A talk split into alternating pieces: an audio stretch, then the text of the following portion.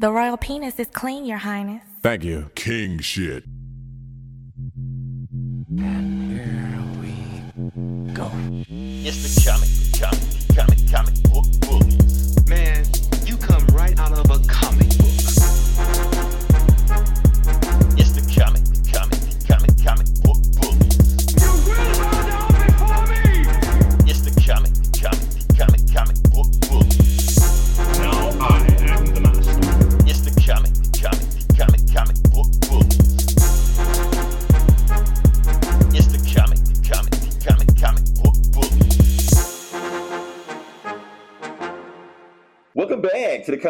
Bullies. We're is New Bully. I'm your host Leroy, aka the the man who walks, uh, with my co-host.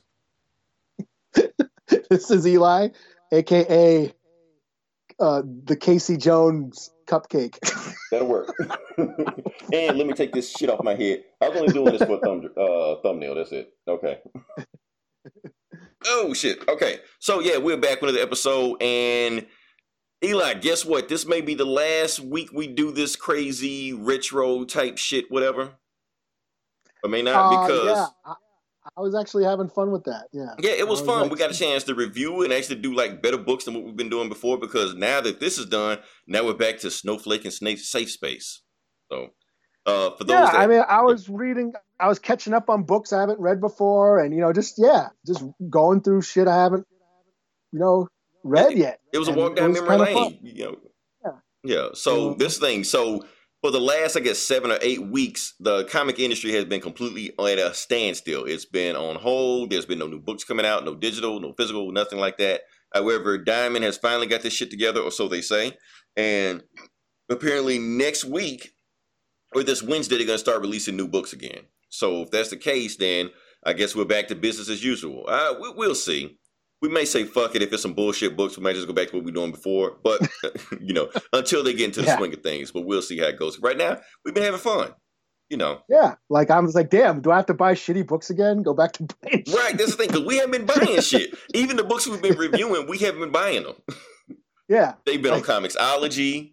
We just been down or Yeah. DC Universe. We just been downloading them, and we haven't have spent a dime on anything yet, other than the subscription fee we've already been paying.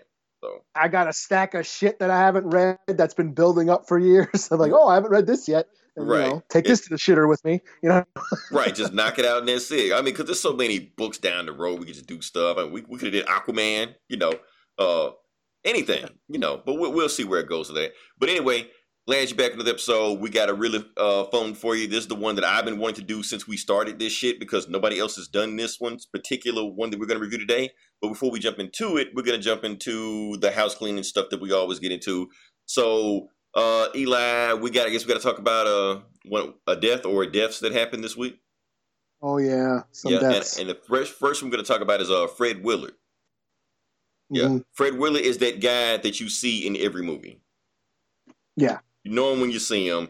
He passed, I, I guess he was like 80, 90, something like that. yeah. It Yeah, wasn't he- from COVID. It was from natural from causes. That's I mean, he, he had a run. He had a good run. Yeah. So, Yeah. uh, I, I could go down and naming all the movies that he named, but it's been so many movies. You know him when you see him. yeah, the only one I can think of is WALL-E. He was like the the the only live person in WALL-E. Yeah, You well, they're saying he's the only live action person in any Pixar movie. Uh, TV shows, he's been like in a thousand TV shows. So Yeah. even actually, it's the seventies because they've been showing uh like old clips of him, and he was like young, mullet, you know, porn star mustache, all that shit. So. Yeah. yeah, so rest in peace to Fred Willard, and also this was a shocker. Also, uh, rest in peace to Jerry Stiller. Is that right? Yeah, Jerry Yeah. Stiller. You, you Yeah. you know who Jerry Stiller is? That's not only Ben Stiller's dad, he was also George Costanza's dad on uh, Seinfeld, and he was also on the King of Queens. uh, Queens also playing the, the, Oh. the father-in-law on that one. Okay. Yeah, I don't so know if I ever watched. But whatever. Hmm. eh, it was it was okay. The wife was hot. It- it- Wasn't those- he in? Was he? Was he in uh, Toy Story? The Potato Head or whatever? Is that him? Maybe I'm not well versed in Toy Story. Oh, You gotta no. After the third made me cry, I just stopped watching. uh, yeah, so rest in peace to Jerry Stiller. I guess we can move on from there. Um, I guess shoot. What else we got to talk about like, before we jump into it? I know it's some other stuff. What am I missing? You got well Tony Hawk and all that shit. You Man, that's the video game shit. We can talk about that. I guess there is no video game shit to talk about. I guess. Oh, I saw Ip Man. Should I give There you go. We finally got a movie review. That's the thing. I, I, Yeah. Yeah, uh, it, it- was released on Christmas this past this past Christmas. I didn't get a chance to see it in the theater, but um, yeah, it's it showed up on on demand, and I, I rented it. And um, I, I mean, I like the whole series. I love all the Ip Man movies. I'm a, I, I love kung fu flicks, and I was looking forward to this one, but I was a little disappointed because Bruce Lee wasn't in it that much. Okay. Was he in any of the Uh, other ones? he's he had a little bit like there's a little kid Bruce Lee in one of them, Mhm. and then the next movie he's like grown up and says I I want to be your student, you know, because Ip Man is about the guy who he was the guy who taught Bruce Lee, Right. um, and he's like a folk hero, and you know, and they just have real kind of life go off, pictures together and stuff. You know. yeah, yeah, and each movie goes through different stages of his life. Um, this one was called the finale, I believe, and it, it was when he goes to America. And the synopsis was he goes to America and meets up with Bruce Lee and helps him open up schools in San Francisco. Mhm. So I'm thinking, oh, cool, it's Ip Man, Bruce Lee team up. So that's what I was thinking. Right. But there was only like one fight scene with Bruce Lee, and it's Yeah. more about it wasn't going to be a buddy more- cop movie. Just, yeah, it, it, it's more about uh, them kind of fighting racism. You know, the Chinese immigrants. It's got this whole theme of immigration. It was totally about you know uh, immigration and what immigrants have done for this country and that whole theme. Uh, yeah, a lot of lot, lot of uh, um, basically battling white supremacy. Uh, the the the one Ip Man's one student is a Marine, and he's trying to teach Ip Man style to the Marines, but they're like, no, only karate works. So there's that that whole theme of you know Chinese nationalism, you know, pro Chinese nationalism, which I guess created a bunch of controversy that I did not know about it until like the day after I watched it. I guess the Hong Kong protests that were going on last year. I with, with guess Mulan and stuff with the police. with the Mulan and the police and all Yeah. that, um, I guess they boycotted this movie too because Donnie Yen and the produ- and some of the actors and the producer had like a, a pro China government stance. Okay, so that's what I So- don't get. Why are so many actors having pro government stances? That's what I want to know. I don't know. I'm not too well versed in.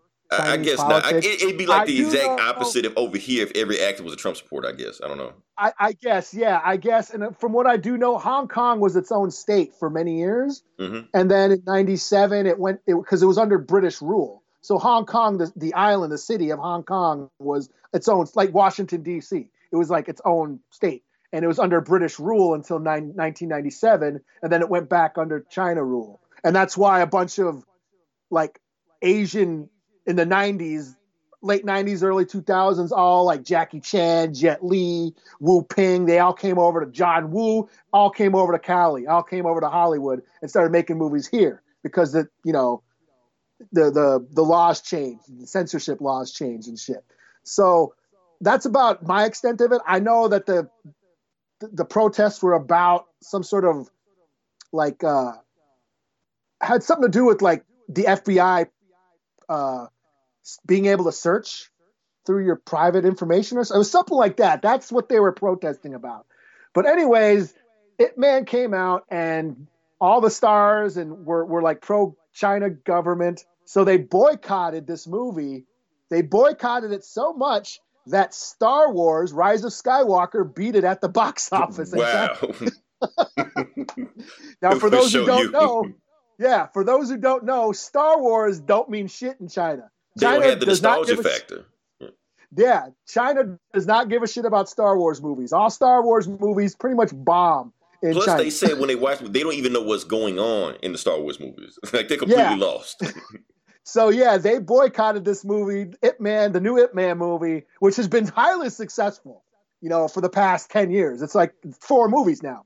This is the fourth movie, but they boycotted it where Star Wars beat it. so I thought that was kind of funny. But other than that, it's still got really cool fight scenes. Um, and there is, yeah, Bruce Lee is in this one. He does have a fight scene. It is pretty cool. He's got nunchucks and shit. Um, but yeah, I, I think maybe the first two are my favorites. I think out of the out of the series. Was it Especially the Mike second- Tyson in part three? Mike Tyson was in part three. Yeah, he was in the last one Yeah. where he plays the, the the mob boss, buying up all the realty and tried to buy the school, and then he has the one like three minutes. You uh, he challenges Ip Man to three minutes with him in a ring. Mhm. So it's like a callback to you know the first round knockouts that Tyson was always knocking everybody out in. You could last three minutes with me, and they have a fight between yeah Ip Man versus Mike Tyson. But yeah, uh, I like the second one a lot too because that one had Sammo Hung, and that was like pretty much like right like Rocky Four, where Sammo Hung dies in a boxing ring. A box, he gets killed by a boxer, American boxer. That was Okay. another one about Amer- American boxing versus Wing Chun. You know, Right, because the first one had that big Jap- Japan versus China, you know, friction Yeah. that was going on there, which was real life around that time. So back in World War yeah, II. it was pretty much Fist of Fury. You know, a Right. callback to Fist. of Fury. Pretty much, yeah, yeah, that's exactly what it was. Yeah. So, But yeah, I mean, I, I enjoyed it. I enjoyed all these movies. I didn't know that it was so, so controversial, but it was still, you know, it was still a pretty cool. And, and and yes, spoilers. He does die at the end because he, he gets he's you know he ends up dying. You know, and this I takes mean, they place. can still make the movies. I mean, Ip Man Five, Yeah. just go back before the end. You know, There's a TV series, I guess, going on right now in in China with him. I guess there's spin-off movies with characters. Master Z, who is a character in one of the movies, I guess he has his own movies now. And but um, but yeah, so yeah, I enjoyed it. Still pretty cool. I mean, what real life, you know, character gets, you know, four movies? You know, Johnny Cash didn't get four Yeah. movies. You know, a trilogy. You know, uh, yeah, good shit. Uh, another thing I want to talk about the CW. Your Okay. favorite top Eli. Okay. uh, because now they've released their fall schedule. They released their fall schedule and the 2021 schedule also. So all of their new shows that they have right now, like Flash, Legends, blah blah blah, whatever like that, uh, Batwoman, Supergirl, all of that has been pushed back. So none of that is coming out this fall. All of those shows are coming gonna uh, gonna be brand new and pick up in 2021 in January. And it's Okay. weird because they they've all going through their season finales right now this week. Like Flash was just in the middle of an arc and just stopped. Season finale. That's it. You know. Yeah. I wonder what was going on. Yeah, some chick he he fought some chick that bounced around the mirrors.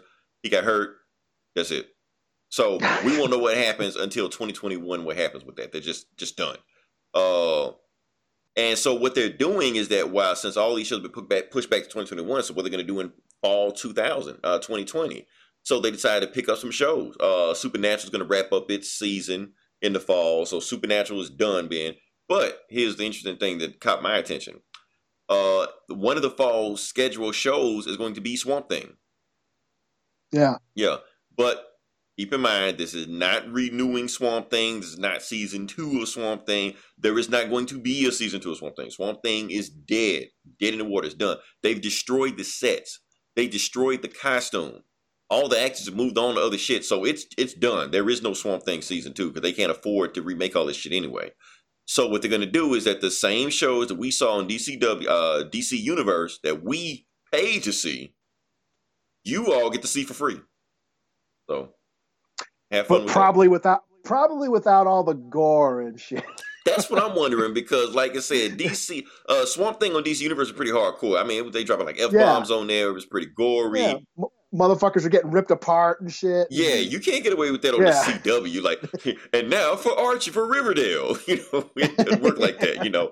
So it's it's got to be censored. There's no way it can't be censored, you know. Yeah.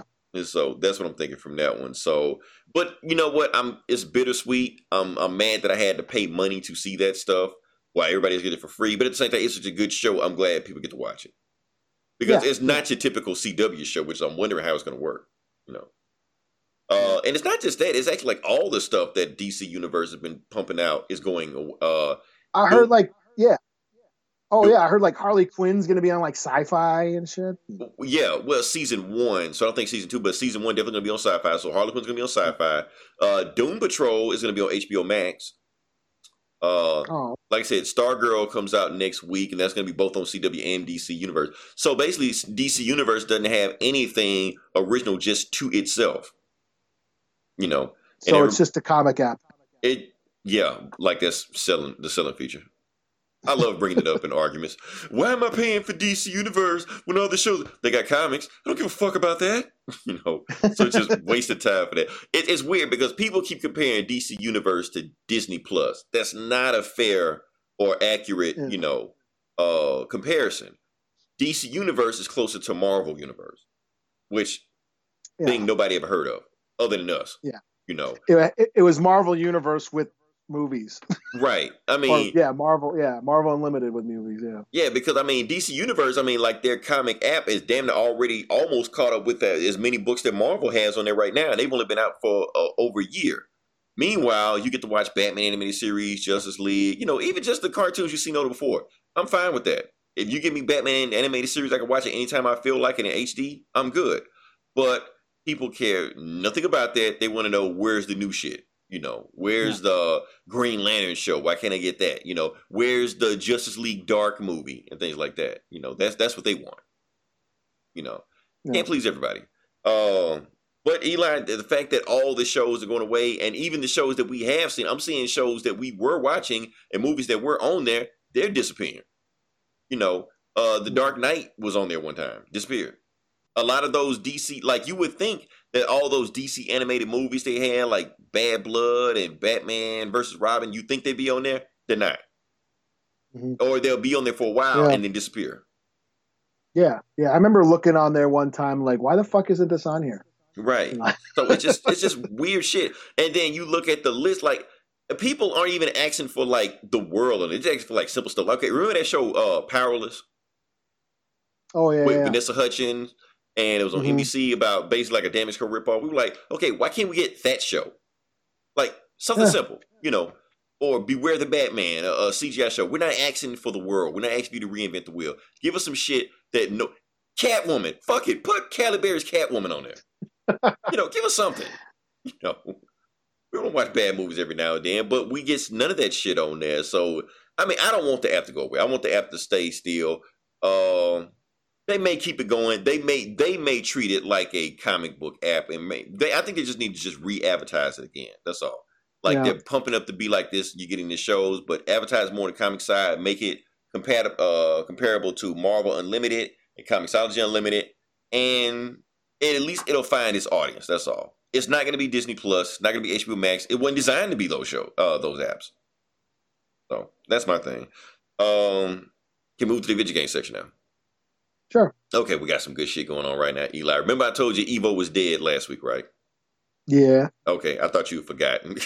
like in one ear out the other. Okay, so that's why I was surprised to see it pop up on the topics. Right, because Evo is not dead.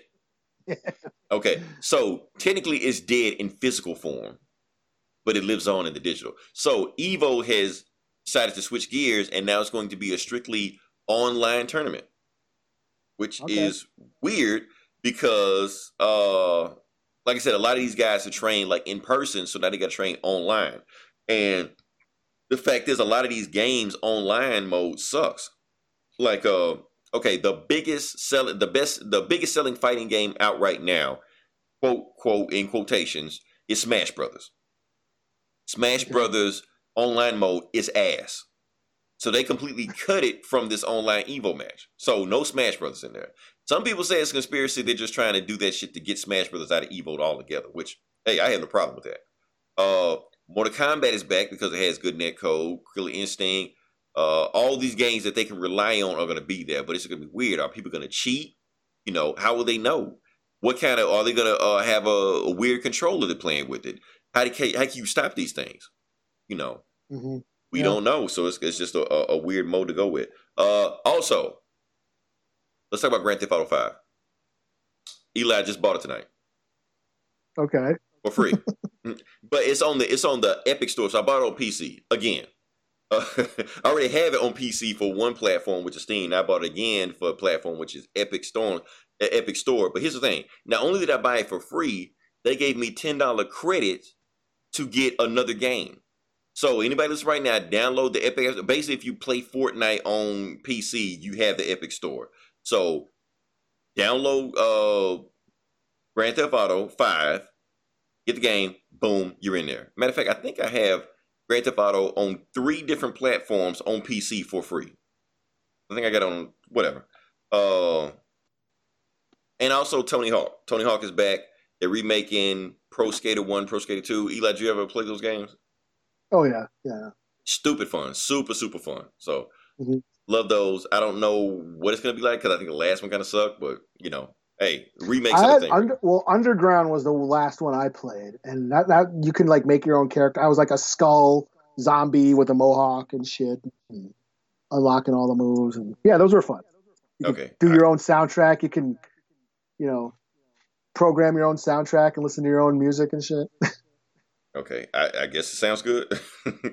uh, yeah, what else we got on there? Uh, I think that's pretty much it. PS5 dropped the new tech demo that's supposed to be out, so I thought that's pretty cool. Uh, they changed the name from the Sony Interactive Entertainment Store to PlayStation Studios, and they say their games might come to PC. So that's cool. Um, what else we got? Last thing before we move on, back even though we should have said this earlier with the with the other stuff we got the video game section. We got to talk about New Mutants. Oh, okay, Yeah, Sure. New Mutants has changed their date again. again. Okay, so they said they said for real this time. That's the tagline. For real. so it's coming out in August 28th. That's what they're saying. Yeah, we were we were making jokes on the Geek Sabs the other night that New Mutants on Indian time. Oh man. So it's just some weird shit going on. Like, why why are you doing this again? So all right. New Mutants coming out August 28th. But here's the thing. Theaters are in trouble right now because people are scared to go back to the theaters. So there's gonna be so apparently the first movie supposed to come back to the theater, like the big best next big, big budget movie supposed to come to the theaters, is that Christopher Nolan movie. You know, Tenet, uh, starring Oh yeah, yeah. Robert Pattinson, aka Batman, who don't want to work out, so I guess we're gonna call him Fat Man, Lab Man, whatever. I, I'm so glad nerds get pissed off at him. Everything he says, he pissed off nerds. I love that shit. Uh, him and John David Washington, aka who I like to call Baby Denzel, Denzel's son. So they're starring in the movie, uh, Christopher Nolan movie, and they're saying if this movie doesn't like hit big or you know blow the doors off, uh, they might not see movie theaters, you know, do anything for like the next year, you know, 2021.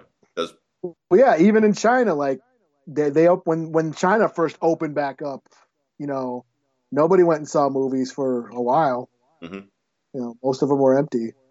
I mean, that actually makes that shit. That actually interests me. I'll go to a movie theater with nobody in it. just your look, somebody comes in, sits right next to you, and start coughing. Yeah, what the fuck, man? now you're gonna whoop somebody ass in the movie theater. It's gonna be all over the news. So And no one will be there to see it. you're right. If nobody was there to whoop his ass, did he get, really get his ass whooped? Schrodinger, Schrodinger's beat down. right? Right. oh yeah. Okay, so let's let's jump into this bad boy. Let's get into it. We we filibustered and flubbed around long enough. So what we're gonna do, we're gonna talk about a book that I've been wanting to talk about for a while that nobody on the internet has talked about, which almost I'm thinking people are scared to talk about it. Which is weird. Uh it's Black Panther. Now, Okay.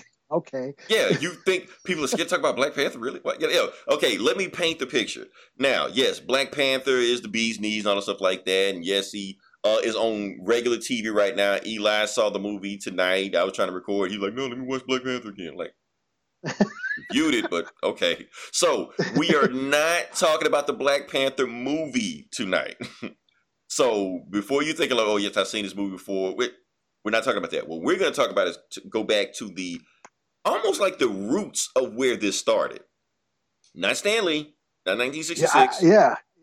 Let's go yeah, back too I, far. I, I, I always forget how old this book is. Yeah. Yeah, this the book we're doing. Okay, so Stan Lee made Black Panther back in 1966. He was a big deal. Joined Avengers, blah blah, whatever. Became a D-list, C-list hero that nobody ever wanted to touch. So for like 20 years, he was just there in the background, didn't do anything until a writer named Christopher Priest popped up. Uh, Christopher Priest is a black writer. He's actually the first black writer for any major mainstream comic uh, company, for DC or for Marvel, uh, back in like 1983. So at the time, he was actually doing like Valiant.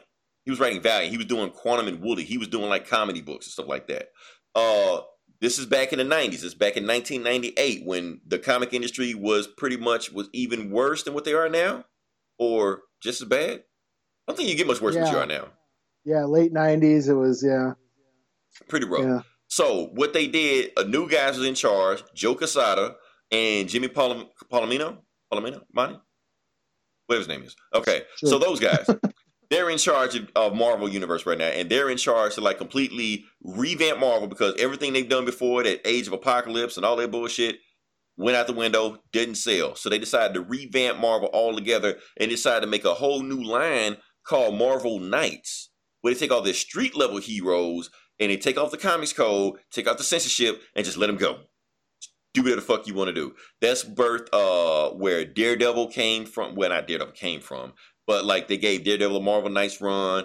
Punisher had a run. I Punisher. think, wasn't that the uh, Garth Ennis run, the Marvel Knights? Garth Ennis, Steve Dillon. Yep, yep. So that was all that. Uh, Jessica Jones was born from there. So the Yeah. first Jessica Jones Ghost first popped Rider, up there. yeah. Yeah. Ghost Rider. I think Luke Cage had uh, one also. Uh, so all Yeah. their street level heroes started to you know get prominent. So like we've done X Men, we've done Avengers, all like that. Let's give these guys a spot, uh, chance to spotlight. So they brought Christopher Priest over from Valiant over to Marvel, and they were like, "We're going to give you a book." And he's thinking he's coming to write Daredevil. He's like, "Oh, you got street level heroes? Give me Daredevil. Give me, give me Punisher." And they're like, "Yeah, we're going to give you Black Panther." He was like, "What the fuck?" Now remember, this is back in 1998 when Black Panther was like a D-list, F-list hero, you know, and and he was actually like, uh, according to like the notes I've read and Christopher Priest notes, he was actually insulted that they gave him Black Panther. He was like, first off, you're gonna give me a black superhero that won't last five issues. Nobody buys hero uh, books with black heroes in them. He was like, no, no, that's cool, but we're going to put a spin on it. We're going to do a different take. You see him coming to America? We're going to do a Black Panther coming to America version. I'm like, huh? Okay, doesn't make any sense. So he went home, started revamping it, started thinking some things, trying to do a Black Panther meets uh, coming to America, made the pitch, and that's this book. That is the start of this run where Priestley reinvents or revamps Black Panther, which you know before. Like I said, he was back around the 60s, but a lot of the stuff that we know that's associated with Black Panther didn't get invented until this book. So really, this is really, if you want to know something about Black Panther, this is almost really the first book you need to know about it because from here, it pretty much writes the blueprint and then other writers just take off from there. You know, Yeah, the Dora Milaje wasn't that him too? that was him also. A lot of writers, him. K. Yeah. Everett Ross, that was all him. So uh, let's just go ahead and Yeah. start off with what, what the book is. So the book starts off, it doesn't even start off with uh, T'Challa. The first person you see in the book is K. Everett Ross. Or Everett K. Ross, that's his name. You know the guy that was the Hobbit dude from the movies or whatever. Uh, so here's the thing: this entire run Christopher Priest wrote, Black Panther is not the star of the book, or even the narrator of the book. Everett K. Ross is the narrator and star, a main uh, character in the book. Everything is told from his perspective. He's watching T'Challa do all this crazy ass bullshit, and he's just saying what he's doing, how awesome he is, what happened, all stuff like that. So we see K. Everett, uh, Everett K. Ross in a broken down motel, an apartment building, uh, standing over a toilet with no pants, holding a gun, aiming at a giant rat. Now, when I mean giant rat, like a New York rat or whatever, you know, not Yeah. a mutant, whatever like that. Why does he have no pants? Why does he have a gun? Why is he in an apartment by himself? That's later on because here's the thing.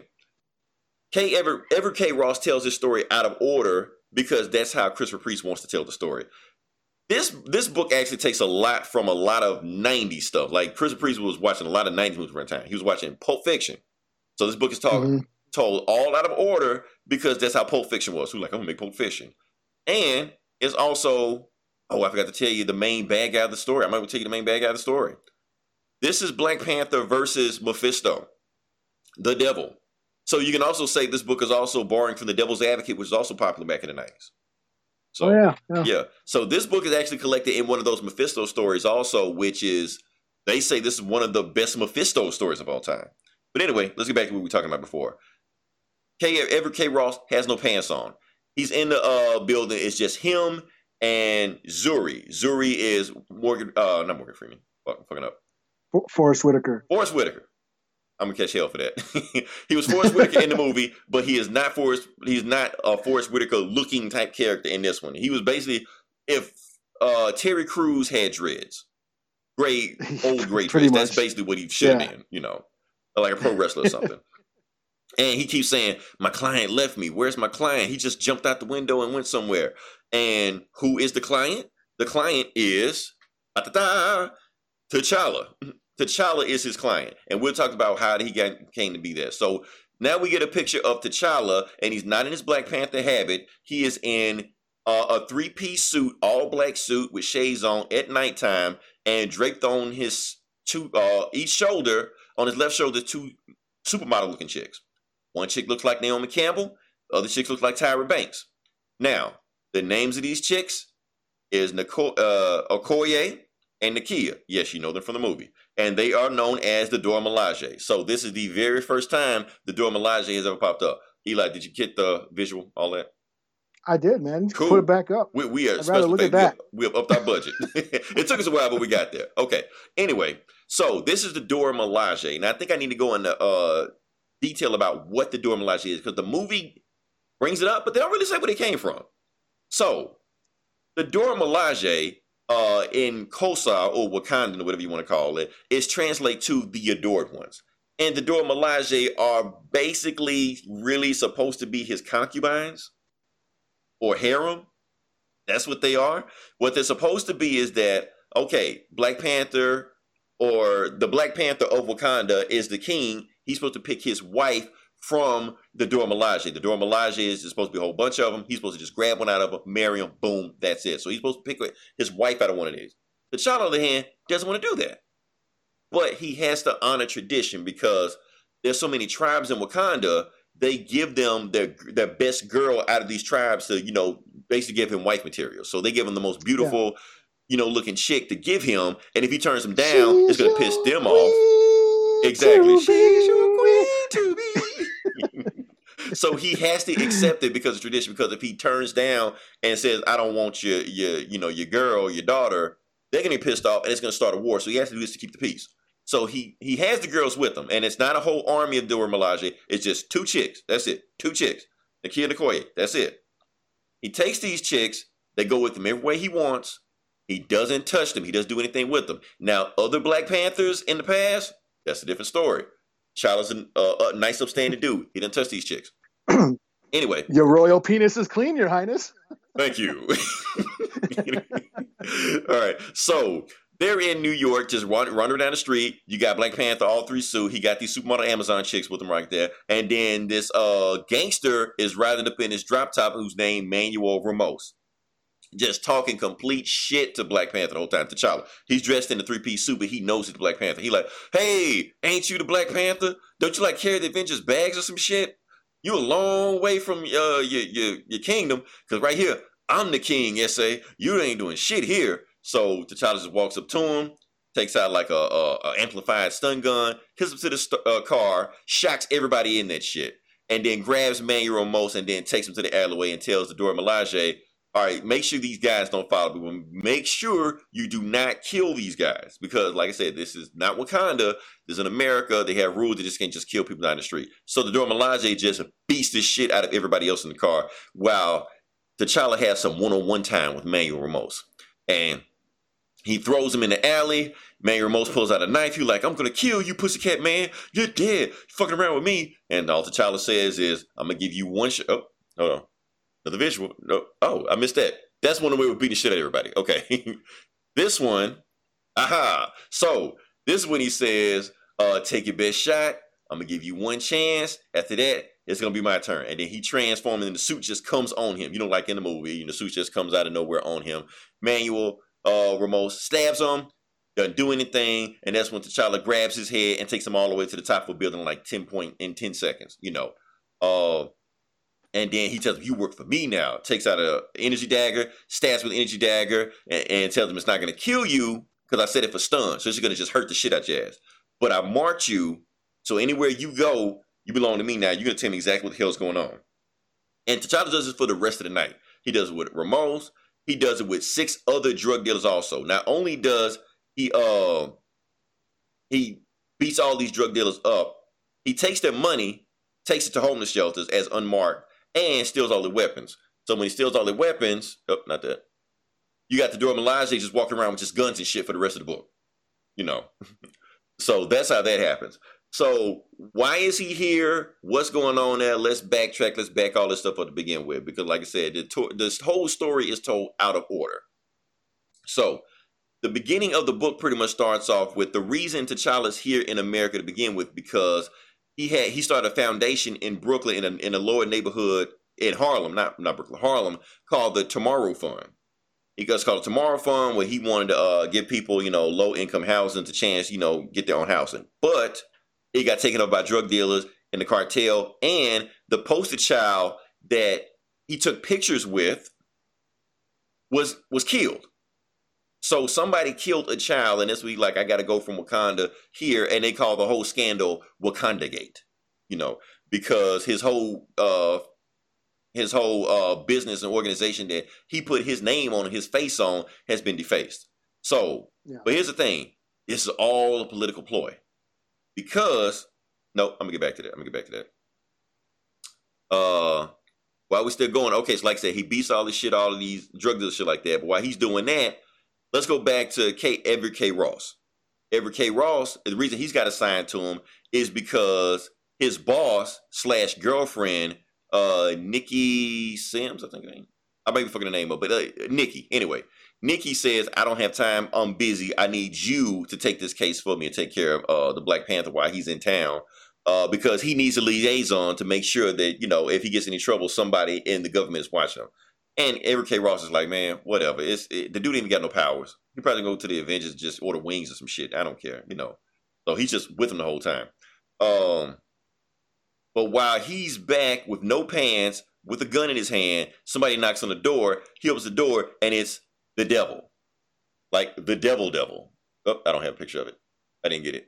Anyway, it's the devil, devil sitting there waiting for uh him to come out. There we go. So the devil is standing at the door, fire blazing, all this shit like that, and he just sits on the couch, just waiting for him. Zuri, on the other hand, is is asleep the entire time through the book. Doesn't notice any of this shit. so while the devil is sitting in T'Challa's apartment with Everett K. Ross, they're beating the shit out of drug dealers, shit like that, getting information, and they actually go to I think her name was uh anyway, the head of the Tomorrow Fund. She was actually like a church lady. You know, didn't do anything. Uh, she helped run the foundation all of a sudden, and then all of a sudden she got involved with the drug dealers and the gangbangers, and she started uh, money laundering. So T'Challa shows up in the in the blue while she's asleep, and he's like, "All right, I need some information. I need a name. I want you. To, I want to find out who did this shit. Who's behind this whole thing?" And she's just like, "I'm not telling you shit. I'm not telling you anything. I don't care who you are." You're like, "Okay, uh, ladies," and that's when Dora Milaje comes in, and they start beating the shit out of her because Black Panther didn't hit women, but they have no problem hitting women, so they beat the shit out of her, and she gives all the information up, and she And gets the main thing. dressed up as cops too. dressed up as cops because that's how they sneak in there, or security, whatever. You're like sexy cops, Yeah. you know.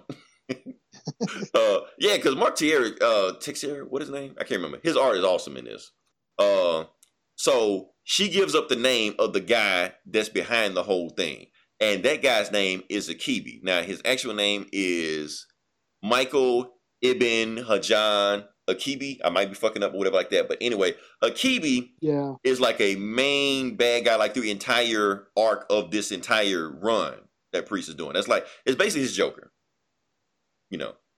So where did Akibi come from? Uh Everett Ross, nobody knows where Kibi come from, but Everett Ross said he heard rumors. He heard rumors of a guy. A guy that was back in, you know, on the outskirts of Wakanda, back in Africa.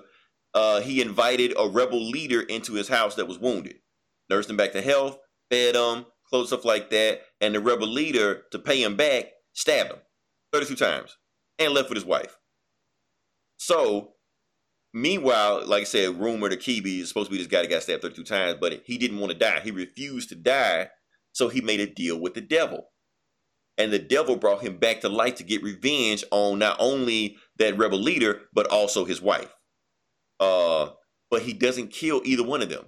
Instead of killing them, he kills their whole family. He kills their teachers, their neighbors. He kills anybody his wife had contact with, even the guy that sold her shoes. He kills them. So not only does he kill them, uh, he joins like the a rebel nation like that, which starts like this ethnic war, which forces T'Challa to like bring these guys in because he didn't want the ethnic war to get any better. So he actually he actually invites people into the homes of Wakanda, but they bring their war with them, which pisses pisses off uh, pisses off Wakanda.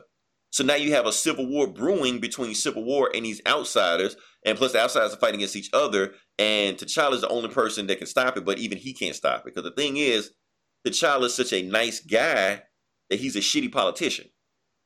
So he's bringing these people in, and he doesn't know how to stop them. And he realized that Akibi set this whole shit up to basically get him out of Wakanda because now that he's out of Wakanda, Akibi is is there to basically have a coup, have a coup, and take over Wakanda himself. You know, overthrow the government. So he realized, oh shit, this whole thing is a plan to get me out of Wakanda. So even though I only plan to come here five days, I got to get back there. So while he's doing that, she also gives up another name. She the another name she gives is uh I think some Ramsey. Anyway, the child killer, the guy that actually killed the child that was on the, the face of the Tomorrow Fund. So T'Challa finds him, sets his ass on fire, kicks him out of a window, like a 50 story window, shit like that.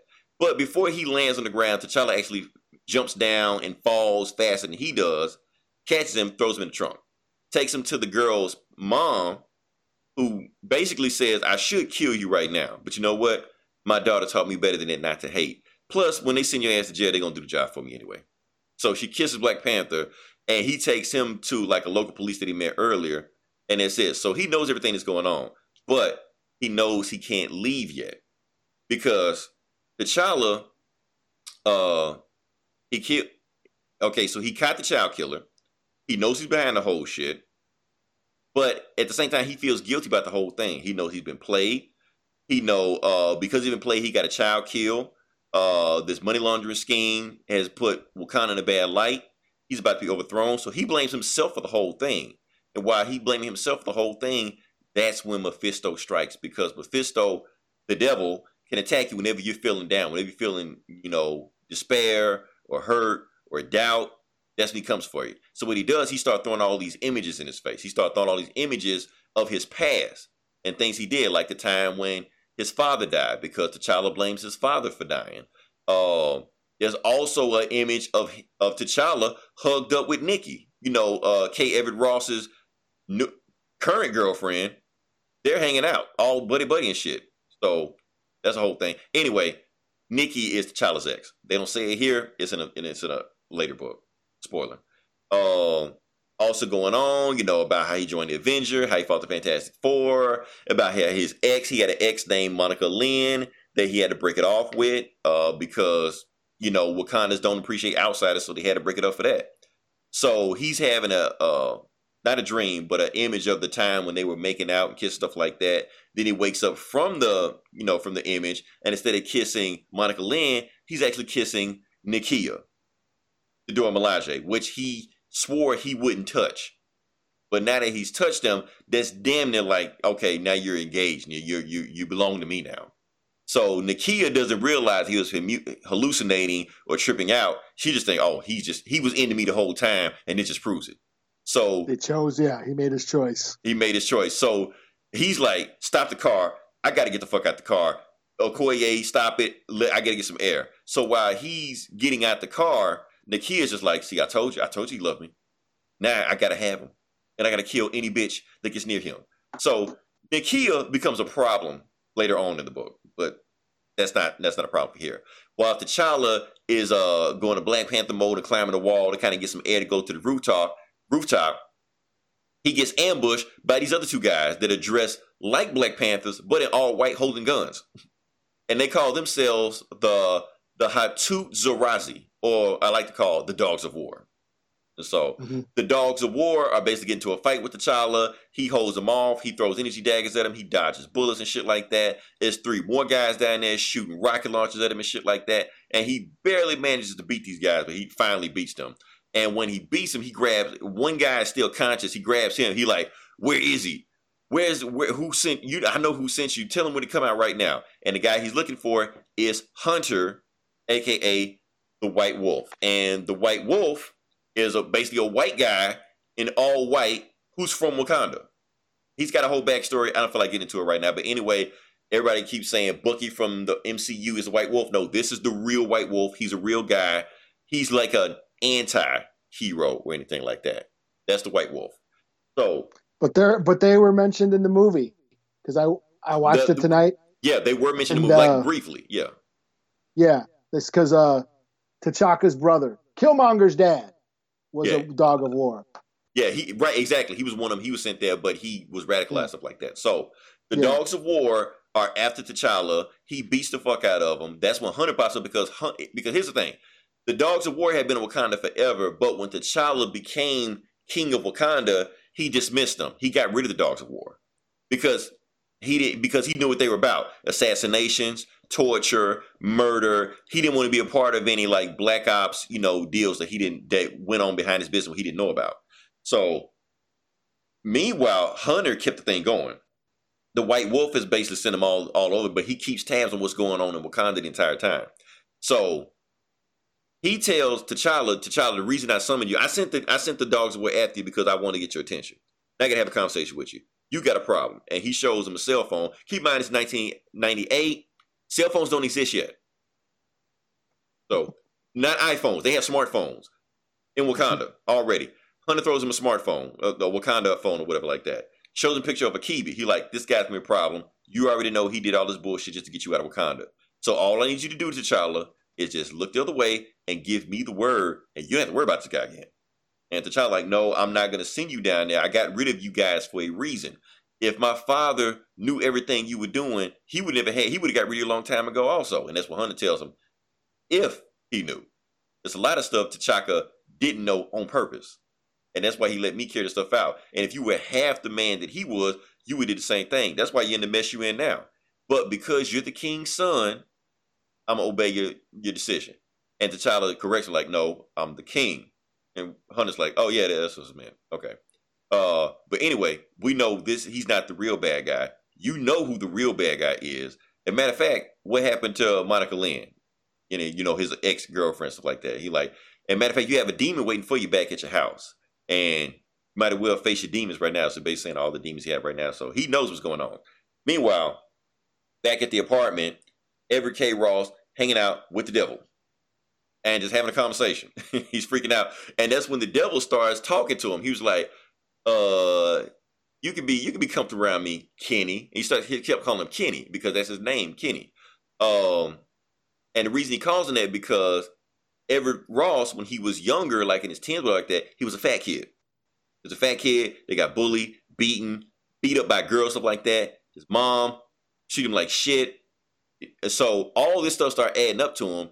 And the, and Mephisto was telling him, you know what? I can't read your mind, but I was there with you the whole time when all this stuff happened. So if you want to get revenge on all the people that did that shit to me, all you got to do is just say the word and give yourself to me, and I'll do it. And Everett K. Ross like, you know what? You actually, before he can say anything, the T'Challa kicks in the door and runs right at him. And and K. Ross like, thank you. About time you're here. Should I call the Avengers? And he was like, why? he was like, why? That's the fucking devil. He was like, I don't need the Avengers for him. So T'Challa runs up on the devil and punches the shit out of him. Bam. That? I was about to say. yeah. Before it's before it's even done, like one punches his ass, one punch, it's over with, just like that. So he punched the devil, knocks him out cold, and Everett K. Ross like, "What the fuck just happened? You just punched the devil and knocked him out cold. That's the devil." And before he even talked, T'Challa is on top of him right now, uh, and he takes out his vibrating claws. Now, here's the reason he's able to punch the devil, because when T'Challa comes, he he basically he's known that Akibi had sold his soul to the devil a long time ago. So he know eventually Mephisto was going to pop up uh, and reveal himself. Now, when T'Challa came to America, he didn't just come with the Dora Milaje and Zuri. He came with like 80 other people, Wakandans also. They're all living in that same apartment building with him. But the thing is, these Wakandans actually like Wakandan scientists and priests and all kinds like that that have figured out Mephisto's magic. So they've been actually to nullify Mephisto's magic for about 10 seconds. You know, they've been able to cut him off from his magic for about 10 seconds, which is all T'Challa needs. T'Challa need actually like three seconds to take this guy out. So after he punches him, stands over him, he rips out the devil's heart and throws it to uh, Everett K. Ross. so the reason he's telling this shit, so now, now that his heart is ripped out, he's like, okay, your heart has been separated from your body, your body's been separated from hell. You're getting weaker, devil. You're gonna die. Now, do you belong to uh does Akibi is Kibi one of your pawns? And and did you poison Wakanda? Uh no, he was saying like uh so I need you to answer the question. Is Akibi does Akibi belong to you? And you know, did you give him Wakanda? He was like, Yes, Akibi does belong to me, but I didn't give him Wakanda. You gave him Wakanda, T'Challa, because of the bullshit decisions you've been making. So he was like, So all I need you to do, I'm gonna make a I'm gonna make a decision, uh a, a wager for you. I don't care about Akibi anymore. He's outlived his usefulness. I don't even care about Wakanda anymore. They've uh, used their usefulness. So if you, T'Challa, pledge yourself to me, I'll give Wakanda back to you. You're like, dude, you about to die. I just ripped out your heart, and you're in, you're uh, away from hell. You're gonna die anyway, and I don't have to worry about you regardless. You're like, oh, is that right? So then that's when Mephisto teleports Black Panther and uh, Everett K. Ross to hell. So now they're in hell right now. I don't have an image of it like that, but it's actually a pretty cool image. Do I have an image? Nope. Didn't have it. Cool. Doesn't matter. I, I, this one, Oh yeah. I think it's uh. Oh shit, that's the cover. Oh, here it goes. Not that one.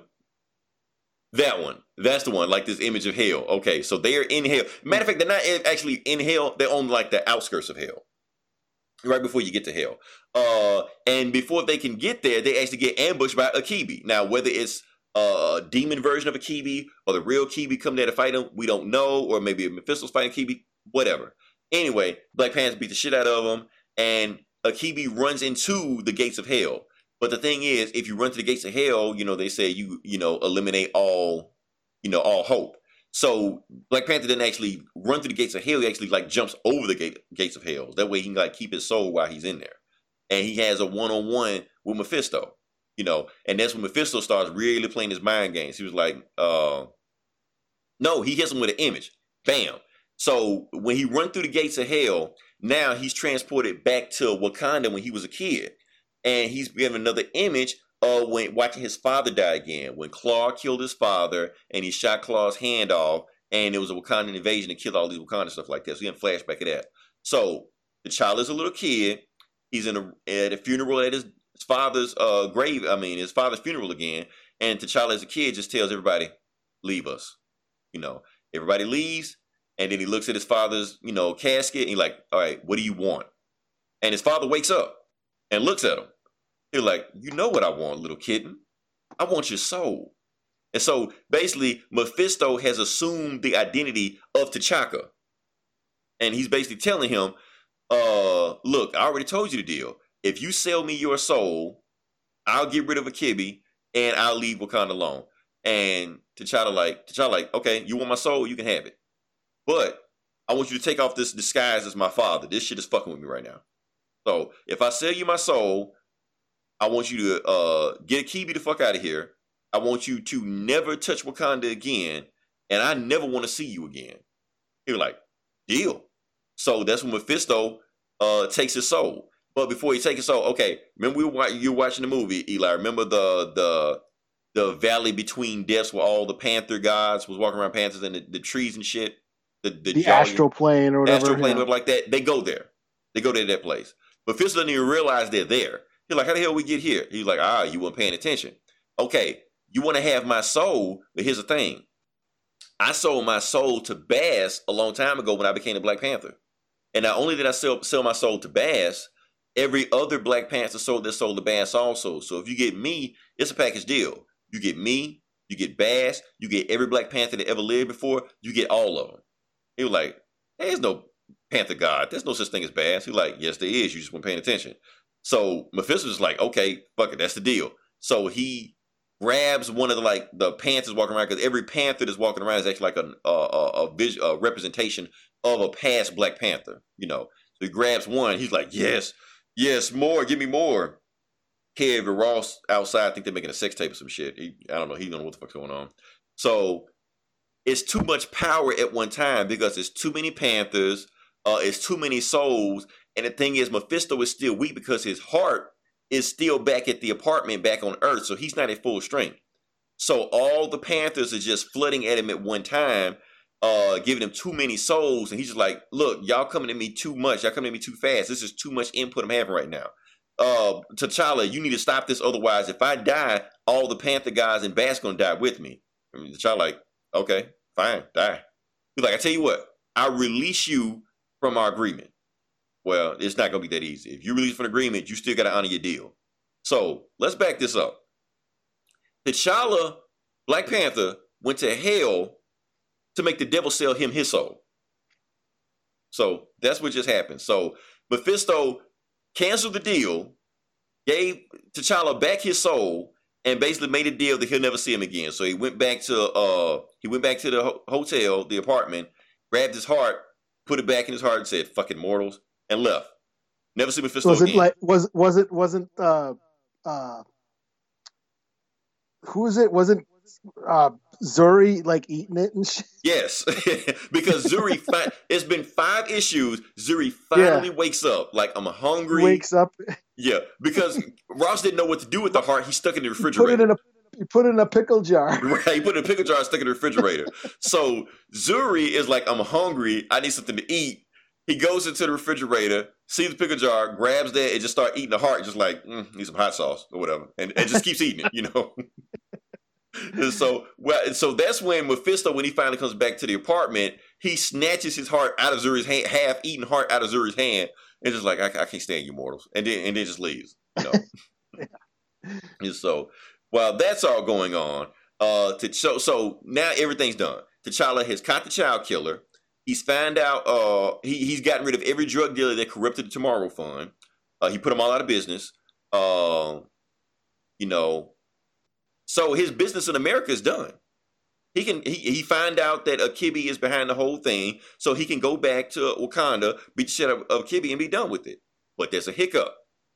He gets on the phone with the Queen Mother back in Wakanda, and she says, "Yeah, so while you were doing all that business fighting the devil and shit like that, so yes, when you beat the devil, Akibi's army did get weaker, but all they did is make it a stalemate. So instead of them beating the shit out of us, it just made a stalemate. So in order to keep the peace in Wakanda, I had to make a deal. So the Queen Mother tells T'Challa, I had to make a deal with Akibi that he shares half Wakanda with me and we run Wakanda together only on one condition. You can't come back. Like what? Yeah, you have to stay in America. You can't come back to Wakanda because if you come back to Wakanda, it's gonna be all out war. That's the only way we can keep the peace. And T'Challa's like, well, I guess I'm stuck in America for a while. So when we go back to Queen Mother, she cuts off the camera and she turns around, she's smiling, and Akibi is standing right behind her. The end, or to be continued. You know. Yeah. So that's the first five issues of that book. Uh, I have to digest. What I did want to break down is that all the stuff that that happened there for the first time. Because, like I said, um, I did want to talk about K. Everett Ross for a second. We didn't talk about K. Everett Ross, but if you read the book, the whole book is about him. That's why he was in the movie because his appearance in the comics is so important. They have to stick him in the movie. So why is he the most? Eli, you tell me why is Everett K. Ross the most uh the the star of this book? There's a reason. I just want to know if, if you cut it. so so people will read it. it's about Yes, white. that is exactly why. That is exactly why. That is exactly from Christopher Priest why he made Everett K. Ross the star of this book. So white people will read the book. Yeah, he's he's the interpreter. He's interpreter bec- because basically when, uh, like I said, if let, let's let's let's just call a spade a spade. Let's just say what it is. Comics are written for a specific demographic: white young males. That's what they're made for. So if a white young male, if that's your main target demographic, buys a comic book about a black superhero from Africa, nine out of ten, they're gonna not gonna buy the book. But Mhm. if they see the book and it's a white guy narrating the book, it might get the book a fighting chance. So, especially if he's if the whole book is told through his point of view, so they can identify themselves through Everett K. Ross.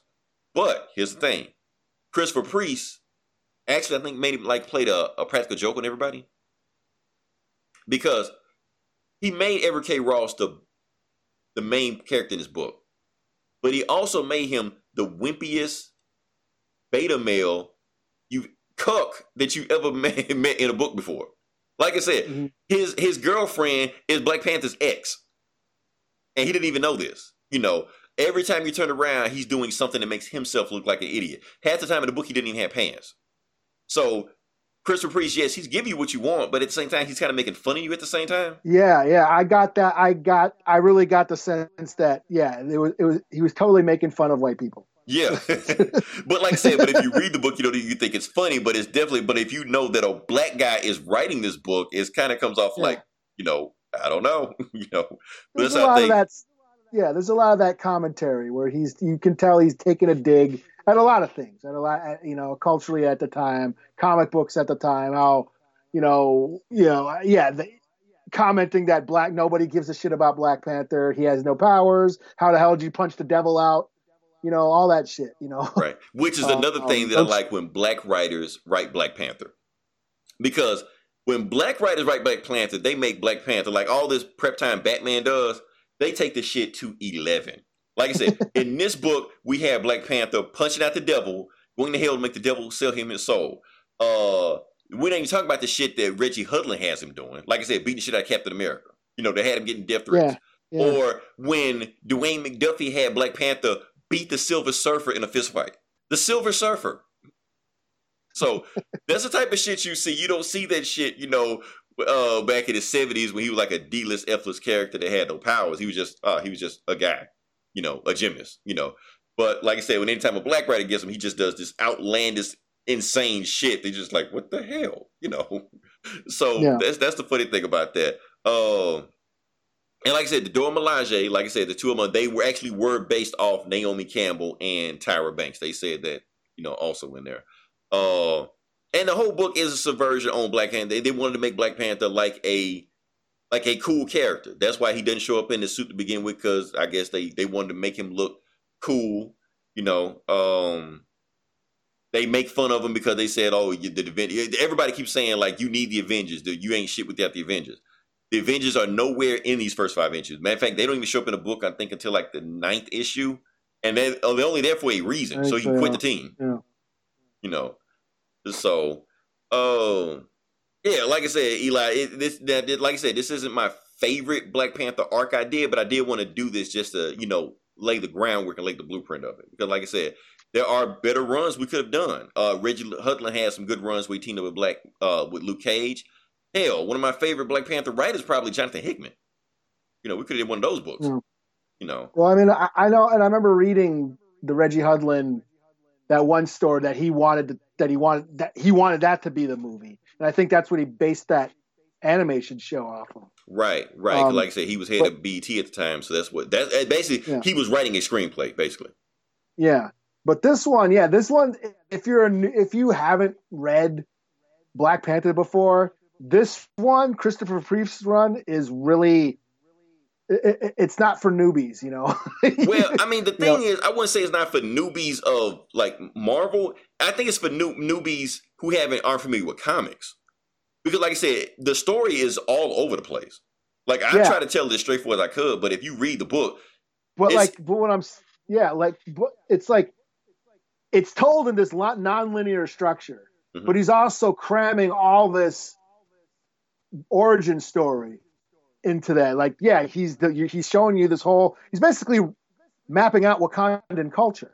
Mhm. And all you know the, the you know the royalty he's making reference to tribal warfare and uh, just the history of Wakanda and that's a lot of a lot to digest, especially just in these five, just in this this five issue story, and then to tell it in this non-linear structure, it could be it can be a little convoluted.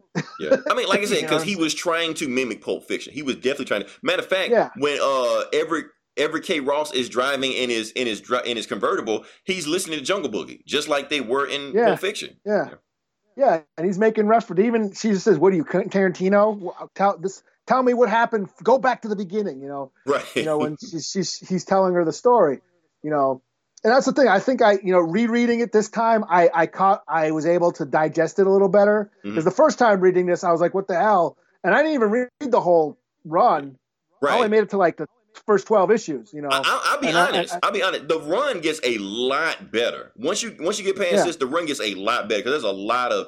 But you you have to read the entire run to get it. That's the thing. Reggie Hudlin was writing screenplay. Everything he did was Yeah. a movie pitch. While Christopher Priest was writing a comic. He was writing Yeah. a a serial. You know, He's building. He's world building. he was And- world building. and, He uh, definitely was world building. Because before yeah. the run is over with, Mbaku shows up, Claw shows up. All those guys are here. You know, he fights like Spider Man Road guy. The very next issue, he fights like Kraven. You know, mhm. all this Yeah. stuff is there, but you have to get through this because and that's the thing. We couldn't we couldn't review those issues, Eli, because if we just jumped into those without this, it would have been would have been lost. Yeah, yeah. And I'm really seeing like, yeah, the the movie was essentially this what what he was making. You know, all the stuff in the movie is basically in this in his run. hmm You know, it was like a blending of it was a little blending of Reggie too, but I think mostly this was Christopher Priest. The movie was basically everything Christopher Priest put into. Yeah, Uh, even his- even though his- Christopher his- Priest was really more or less, and this this issue is really more like a crime drama. Like this is probably the closest crime drama that Black Panther ever getting because nobody's ever written Black Panther like that before. He's only, only been in in two types of stories, either in Wakanda or with the Avengers. That's it. So Yeah. as far as him being in New York, just being like a like a Daredevil type character or a Luke Cage type character, there's never been done with the character before. Like why nobody ever did that before? Who knows? You know. Yeah. And they really show off what kind of technology. It's a lot of what kind of technology that's never been shown before because, like I said, they had iPhones before iPhones were invented. You know, uh, that Yeah. energy dagger, which why the fuck that is not in the movies? that is a cool ass weapon. You know, uh, Black Panther suit being bulletproof. That's actually the first time being a thing in this run. That was never a thing Yeah. before. That sonic audio gun or whatever that Ulysses Claw had. hmm Um, in the so is that my my one thing, my one gripe, I got to say, is when it was in that flashback where U, Ulysses Claw is fighting T'Chaka back in the day, Mhm. and he breaks out that that sonic weapon and starts laying waste to everybody. Yeah. And there's that. Where is it now? Um, he he says, you know, at first, at first Ulysses Claw looked like Custer at the Little Bighorn, but moments later, T'Chaka looked like Sitting Bull at Wounded Knee. I was going to ask you about that because uh, just to get more yeah, details sit- about sitting, that. Sitting Bull was never at Wounded Knee. Yeah. Okay. Uh, Okay. Yeah, I was- I Sitting Bull. Yeah, Sitting Bull was killed in Standing Rock, where Standing Rock is actually Well, let me by, ask you by, this. tri- by tribal police. Yeah, by, Okay. by uh, other Indians killed him. Okay, right. Uh, that's what that's what I understand. So, like, is that like a misconception that people get wrong, and you're just correcting it, or is it just he just completely just missed the boat on it? I think I think he probably got he might have thought he was Bigfoot, Mhm. Chief Bigfoot, who was killed at, at Wounded Knee. Um, but but yeah, I mean, Sitting Bull had the ghost dancers, all that. Yes, he he that led like Sitting Bull was killed like two weeks before Wounded Knee happened. Um, so this was all a buildup. But yeah, I just like wait wait, Sitting Bull wasn't at Wounded Knee. My point being. okay. Okay, I'm glad I you cleared that up because get I, know when I read yeah. it, I was like, I need to, I need to. I, matter of fact, I was going to take notes on the you about that, but I got to take notes about that. So. But then I do like how you know uh, they they stripped them of their of Claw's army, and all of a sudden Claw's army looked like the Backstreets Boys surrounded by the Wu Tang Clan. I thought that was and their cousins. Uh, and that's the thing. Uh, so Christopher Priest, and that's the thing about this book is that it's actually got some humor in it, even though it's it's a weird type humor. Because Yeah. Chris Priest writing two books at this time. Black Panther was one, and the other book was Deadpool. And I think Okay. sometimes he got the books kind of confused sometimes because his Deadpool run is almost like this. Like if you put them like you can actually almost like read them side by side. Matter of fact, they even have like a crossover. Like Deadpool and Killmonger fight each other, then realize they're both insane nut jobs and actually become friends. So, like one of the other books. So, uh, yeah, like I said, this is. I don't know, Eli. I, I honestly, if you're wanting to jump into Black Panther, I probably still would recommend Ridley Hut, Reggie Hudlin's run first yeah because Reggie Hudlin run for the most part ignores everything Priest did. Like he pretty much just started from ground up and didn't care what Priest did or anybody did for that matter. He writes on story, and I think his writing style is easier for people that don't know that aren't familiar with comics or their first time jumping a comic. It's easier for their first comic where Christopher Priest is writing crime noir, where it's heavy narration, you know, heavy dialogue. Uh, Mark Texeira, whatever his name is, his art is beautiful, but sometimes it's so detailed you can kind of get lost in it sometimes. Yeah, it, it it can get a little. It's it's and like again, I think because I read this digitally Mm-hmm. again, both times I've read this digitally, like I I, I have the guided view, so I it puts the panels in order for me and which So you, bubble you can to see each first. individual panel, right? Uh, Yeah, but- so, but, if you're just yeah. looking at just a huge layout, it can Yeah. be tough to get into. Something. You know what? I actually read, uh, read a review. Like we did Kingdom Come last week. Some people said Uh-huh. were saying the same thing about Kingdom Come. You know, Yeah. like Alex Ross art is beautiful, but because it's so detailed and so you know that if you just Yeah. read it like a, just one panel, it can sometimes be confused. It just didn't jump at you like a regular comic would. Yeah. And I feel the same eye- way about this. Yeah, your eye wanders, and you know, like you know, Right. Where if you just had a Yeah. traditional comic style art, it would just just pop out at you like that, you know. yeah. So, like I said, if you wanted to get some real detail about where this whole Black Panther thing started, Christopher Priest was the real thing started. Like I said, Christopher Priest is the first black writer to get Black Panther. And pretty much after that, they tried to continue the trend of keeping black writers on Black Panther to kind of continue the trend. Now, not all the time. Like I said, people jump in, and there's some pretty good stories that have been coming out from that also.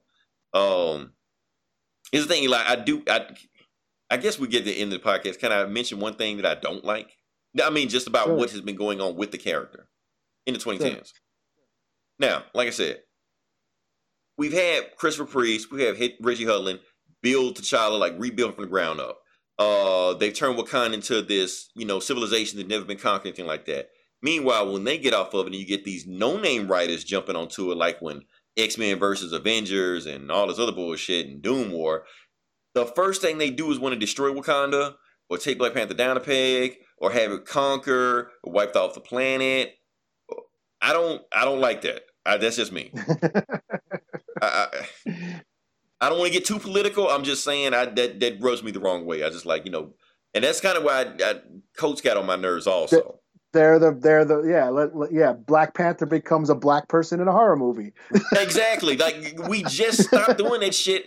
You know, back in '90. Now you're gonna do. That's exactly what he turns into. You know, Yeah. or he gets his ass beat by some random Joe Schmo like uh Baron Zemo knocks his ass out and Wakanda, uh, conquers Wakanda by himself. Like no, no, Yeah. no, that shit not supposed to happen. Yeah, I see that all the time with like you know like like Warpath showing up in the X Force books or whatever, Right. and he doesn't say anything. He get he's the first one to get punched and get taken out, and and then Wolverine comes and beats everybody up. right. You know? but what if a Native American writer wrote X Men? Oh yeah. Warpath would you like everybody stay home. yeah, I have this. Yeah, Forge, Warpath, Dani Moonstar, Dani all Moonstar. Come on, Galactus. We're gonna beat your ass. Yeah, yeah. Yeah. Fucking Warpath whip slap the shit out of Galactus with his dick. Right. Thanos, bring it. he just stand Yeah. over like a Squirrel Girl pick. Dani Moon just stand over Squirrel uh, uh Thanos just like that was easy, you know. Yeah, shit. Fucking yeah. Fuck. yeah, Dani Moonstar would just like make Thanos see like death and shit. Like, right. and, and that's like, the thing. That's with his head and shit, make Thanos cry or some shit. Yeah. and, and the thing is I'm trying to make a point with this because I just want to know I just want everybody to know that these books at the end of the day are power fantasy. They're only our pa- power fantasies for people that read the books. Also power fantasy people that create these books also.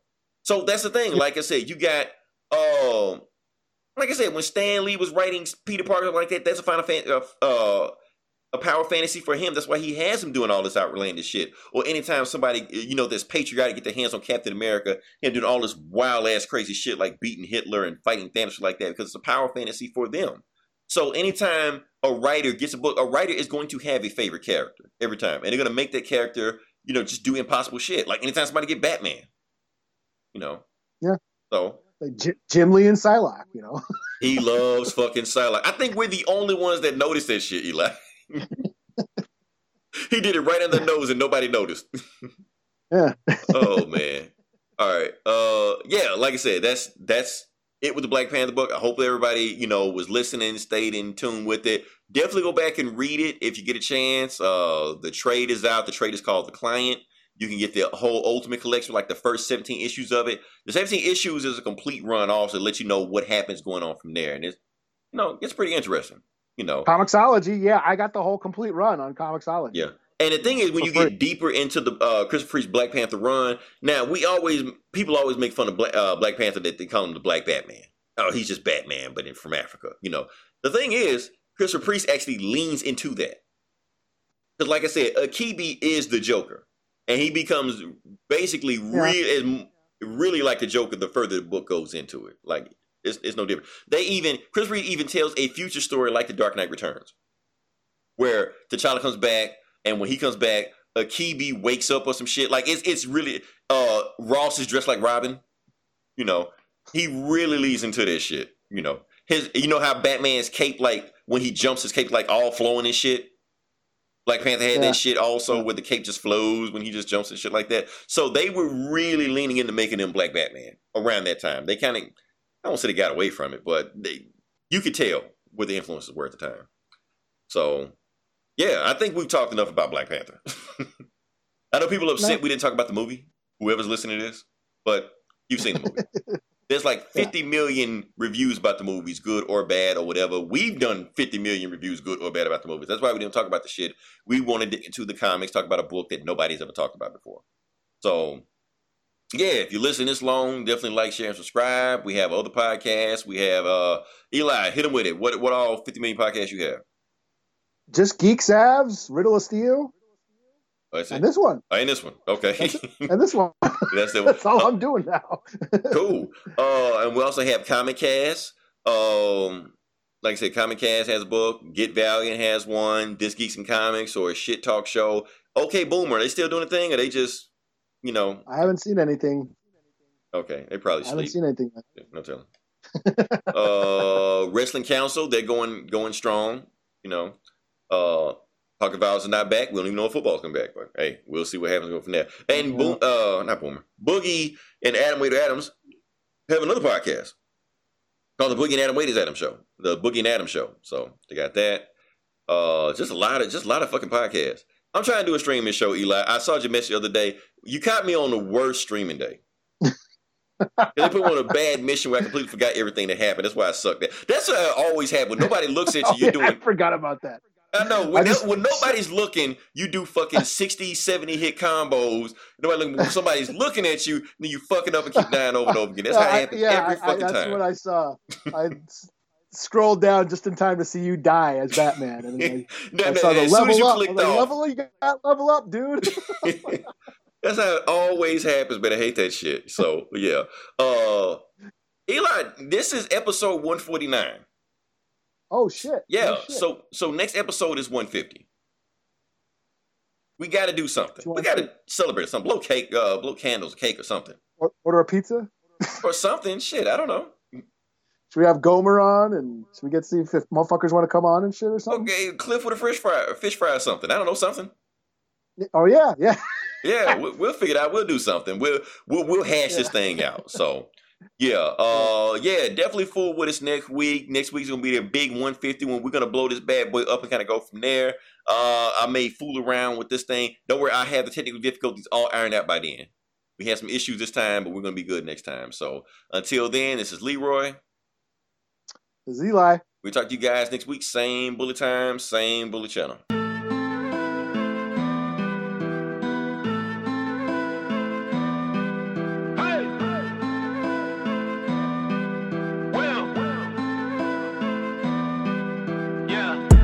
Like Will. I feel like a prince, I'm feeling myself. I'm loaded with bills, cause I wasn't blessed with no Uncle Phil. Don't know how it feels. I wanted to flex, they told me to chill. I'm making a flip. My life is a flick, now load up the film. Yeah. You feeling like me? I feel like a prince that turned to a king. Found me a queen. Started a family and got me a team. On top of my dreams. Joyner, I know you inspired by me. Like I was inspired by Nelson Mandela. I give him a rose for every endeavor. A shout out to Julius Erving. One of the legends I worship. Muhammad Ali put to work and he was the champ, the greatest, he earned it. I love that you think that I'm perfect, but I had plenty mistakes and burdens. My grandmama thought I was worth it. She always guided me when I was searching. I wouldn't be me if it wasn't for her. If it wasn't for her. I wouldn't be Willie. I couldn't be me if there wasn't no Eddie. I wouldn't be Will if I wasn't from Philly. Ain't nothing much that you really can tell me. Willie been cold since Benny and Jerry. Must have forgot that I really get busy. They done forgot who invented get jiggy. Hey. Back before there was streaming sales, way before all the iTunes and the fans had to get CDs still. 60 million records sold, I was on fire. I ain't even need a grill. Did it all with no cuss words. I ain't had to curse just to keep it real. Me and Jazz in the late 80s, writing rhymes, make tapes daily. Fresh Prince make the babes crazy. Rest in peace to James Avery. Even when the streets call me corny, I still ain't never let the hate break me. I just wanted the respect first. I still ain't never letting fame change me. New me, but I'm old school. Big Willie on the Pro Tools. Still fresh and I'm so smooth. I still got on my old shoes. I give Jada 1,000 kisses, ain't nothing changed since 02. Martin Lawrence get a rose too. He a legend and a go to. Man, I love how you break the rules. Pushing limits and you make it cool. Joyner Lucas wasn't made to lose. You a legend in the making too. What a beauty, my life's a movie. I swear I'm only on take two. All my kids turned out great, and I know your son gonna be great too. Great too. Brick by brick, building a wall that no one could break. Flip by flip. Glad I could help so you could be straight. And life's a trip, but who could relate? The legends are gone, but it ain't too late to give them a rose and carry the grace. Cause not every hero is wearing a cape. I'm feeling like Will. I feel like a prince, I'm feeling myself. I'm loaded with bills. Cause I wasn't blessed with no Uncle Phil. Don't know how it feels. I wanted to flex, they told me to chill. I'm making a flip. My life is a flip. Mm.